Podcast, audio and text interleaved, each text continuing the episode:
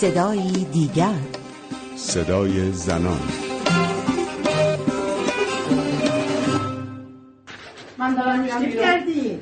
چی مد شده؟ می‌خوام برم بیرون کار بیا. ببینم بیا ببینم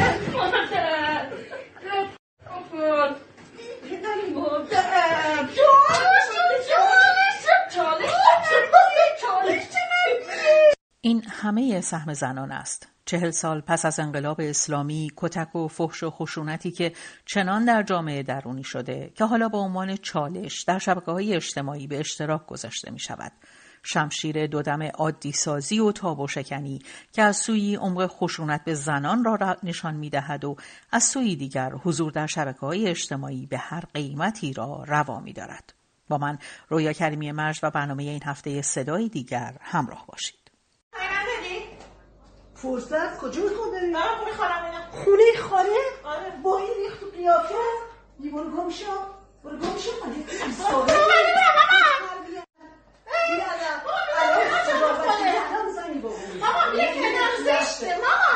همه چیز از یک چالش اینستاگرامی آغاز شد. جایی که افراد مختلف از زن و مرد و پیر و جوان با لباسی نامتعارف قصد خروج از خانه را می کردند تا واکنش سایر اعضای خانواده را ضبط کنند و به تماشا بگذارند.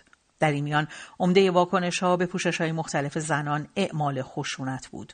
از هل دادن و کشیدن و لگت زدن تا فحاشی و نسبت های ناروا.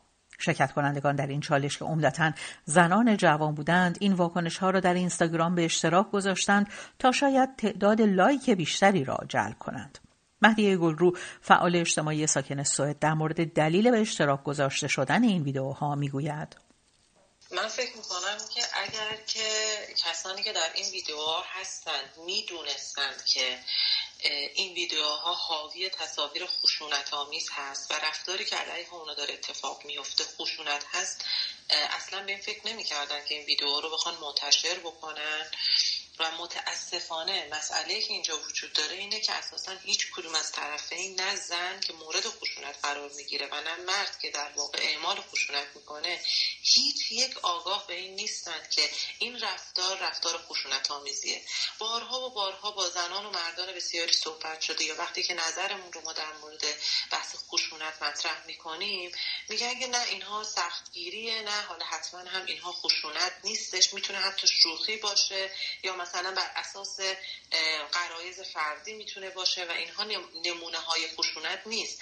اما بر اساس تعریف خشونت ما حتی از خشونت کلامی داریم تا حالا خشونت هایی که به درجه می‌رسه که حالا مسئله خشونت های جنسی مثل تجاوز مطرح میشه. ولی متاسفانه به دلیل نبود آگاهی افراد چه در زمانی که خشونت میورزن و در زمانی که مورد خشونت قرار می‌گیرن به حقوق خودشون آگاه نیستن و نمی‌دونن اساسا این اتفاقی که داره میفته خشونت هستش.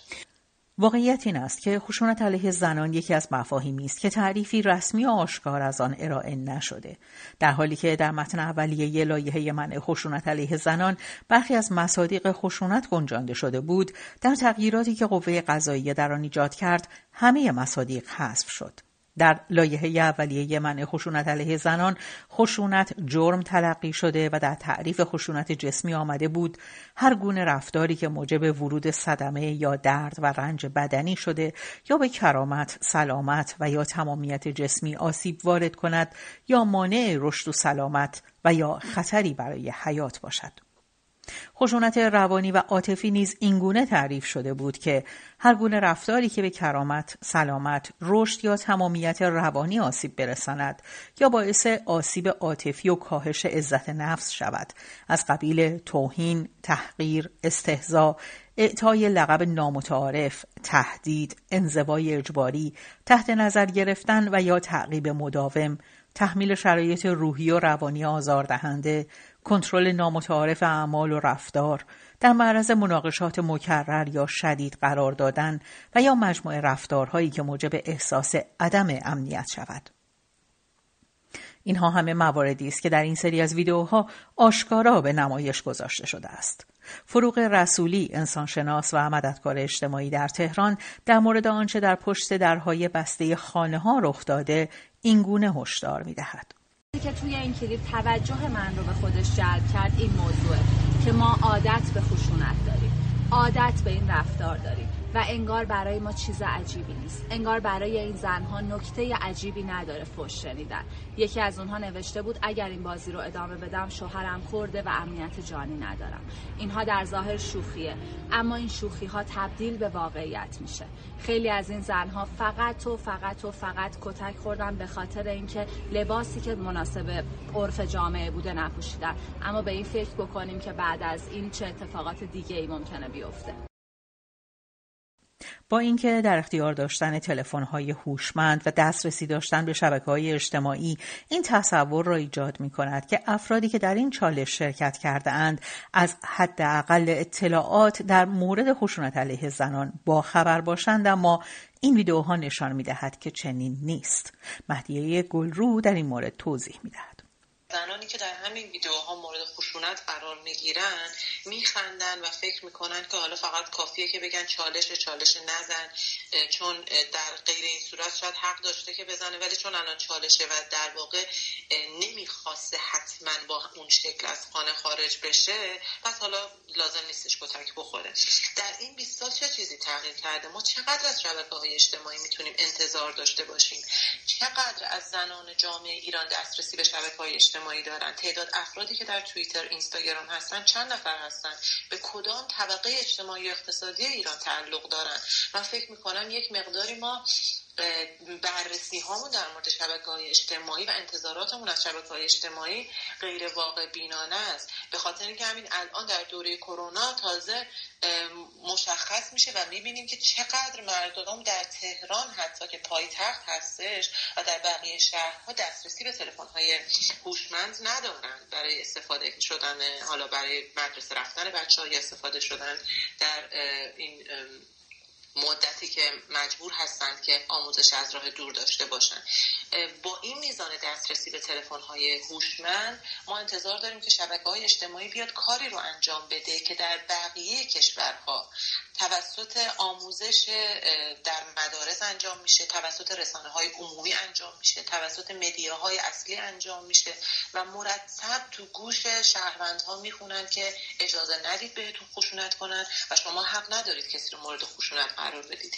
با وجود تمام تلاش هایی که نهادها و سازمان های حقوق بشری حقوق زنان حقوق کودکان و دولت ها در تمام کشورهای پیشرفته انجام میدن شما می‌بینید هنوز هم خشونت وجود داره توی اون کشورها. حالا این رو بذارید کنار شرایطی که صدا و سیما و آموزش و پرورش همزمان داره این خشونت ها رو تشویق و تهییج می‌کنه.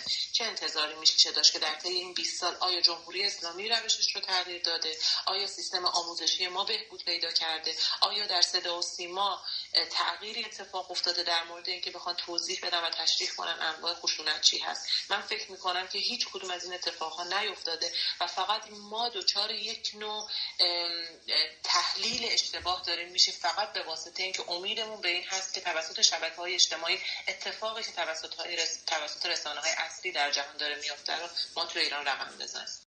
چهارشنبه 25 نوامبر برابر است با روز جهانی منع خشونت علیه زنان روزی که در اون زنان در سراسر جهان به خشونتی که علیه اونها روا داشته میشه اعتراض می‌کنند و فعالان اجتماعی تلاش می‌کنند تا با آگاهی بخشی به زنان مانع از سکوت اونها در برابر دریافت خشونت بشن در ایران اما چنین روزی پاس داشته نمی شود. شما هم اگر جز زنان خشونت دیده هستید شما هم اگر جز زنانی هستید که خشونت جسمی جنسی و روانی علیه اونها روا داشته میشه می‌تونید با ما تماس بگیرید. تجربیات خودتون رو با ما و دیگر زنانی که شنونده برنامه صدای دیگر هستند در میون بگذارید. تا هفته دیگر و صدای دیگر پاینده باشید و شادمان.